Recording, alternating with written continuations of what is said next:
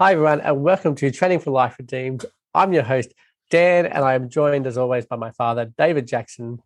Today, we are looking at Job chapters four to seven, where we have Eliphaz come in and start to talk to Job, and Job responds to him. Now, Dad, there's actually three friends who come and meet Job on the ash heap. Who are they? Ah, uh, yes. So you've got to you've got to picture Job is um, a herdsman he owns this huge herd business uh, with tens of thousands of animals. He's the greatest man in, in the East, but he's not the only man. So you're living in a, a pastoral community uh, of, of people who own herds and flocks and whatnot. He's one of several peers, and these are uh, virtually clan chiefs. Uh, men, I would, I, I reckon Job must have been about 70 and so here are his equals, if you like, um, the other great pastoralists of the area, and they have traveled. So if, if you know anything about pastoral, you know, runs, these people live at some distance away from each other, like the sheep stations out back. So, you know, all the local guys are going to come in and say, oh, this terrible thing has happened to our neighbour. Let's go over 100K, 200K, our neighbour, and, and, and comfort him.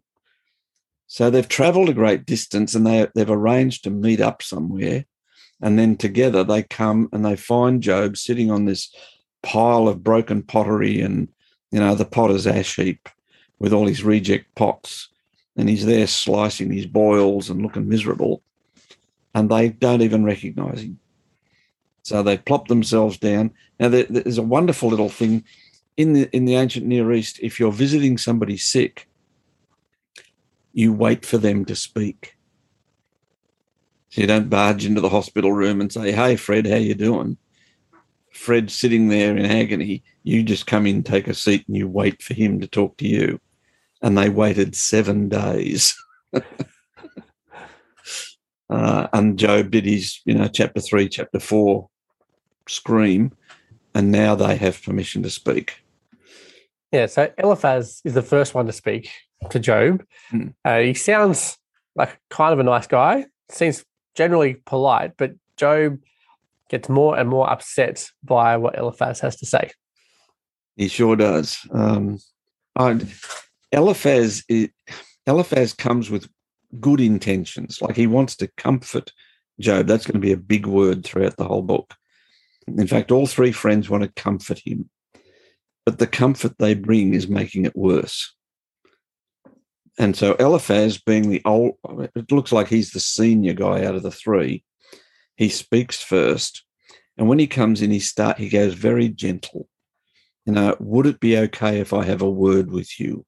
Is it going to upset you? Is it going to stress you out if we have a conversation here? Very polite, very caring.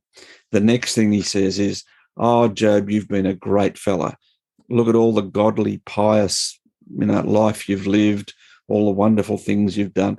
So he does all the, the sugar on top. And then at the end of it, basically, he comes down to arguing that there you could never be blameless with God. You know, how can how can a, how can anybody stand there and say you are righteous or you are blameless? And that and immediately we're at the heart of the gospel. So, you know, one of my favorite little games to play with the kids at school was when we were opening the Bible to say to my class, you can all go home and tell your parents that your Bible teacher is perfect. And you just wait for the reaction. All right.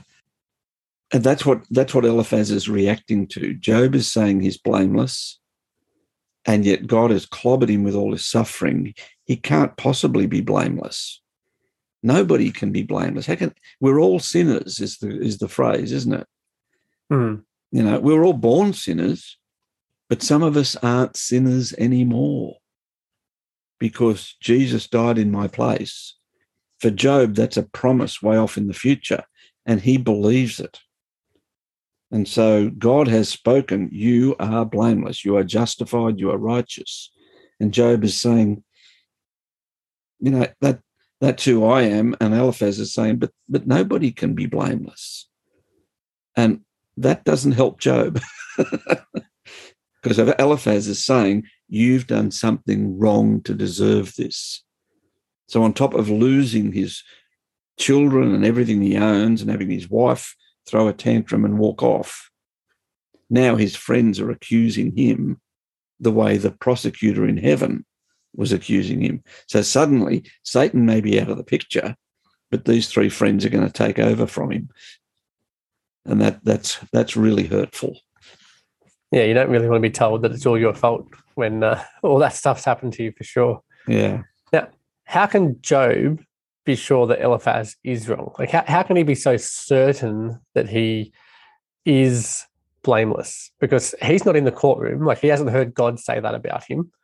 And yet he he seems to think this. Like he says in chapter 6, verse 29, that he's righteous. But at the same time, he, he gets a bit confused maybe by chapter 7, verses 20 to 21, where he starts to ask God to pardon his sin. Uh, I mean, I think for us, when I look at it from this side of the cross, you know, I know that our sin has been pardoned because, you know, it's given to us in God's word. Jesus has said so. I have that. Whereas Job doesn't have that so like he might have heard the promises to Abraham, maybe, but what's what's he going off to be able to say that he's blameless and yet also be asking for his sin to be pardoned? Job six ten it is is a puzzling verse because it, it it it makes the statement we need to hear, but we don't know how this worked. He says, It is my consolation, I rejoice with unsparing pain in all of my suffering that I uh, I have not denied the words of the Holy One. Now, as far as we can tell, Job has no Bible. So, what words of the Holy One is he not denying? How does he know that God has declared him blameless? He wasn't in heaven listening to the debate, but he knows it. So my answer to that question is he's he's a the descendant of Abraham's nephew. Abraham, God said to Abraham, you know, he credited righteousness to Abraham's account because he put his faith in, in Yahweh. Abraham believed God and he credited it to him as righteousness. So salvation by faith is right there with Abraham. I the same thing was true of Noah. So from the from Genesis 3 right down to these people, there's an awareness that God has promised to save us. And if you put your faith in that promise, God declares you blameless and innocent. He will take away your sin.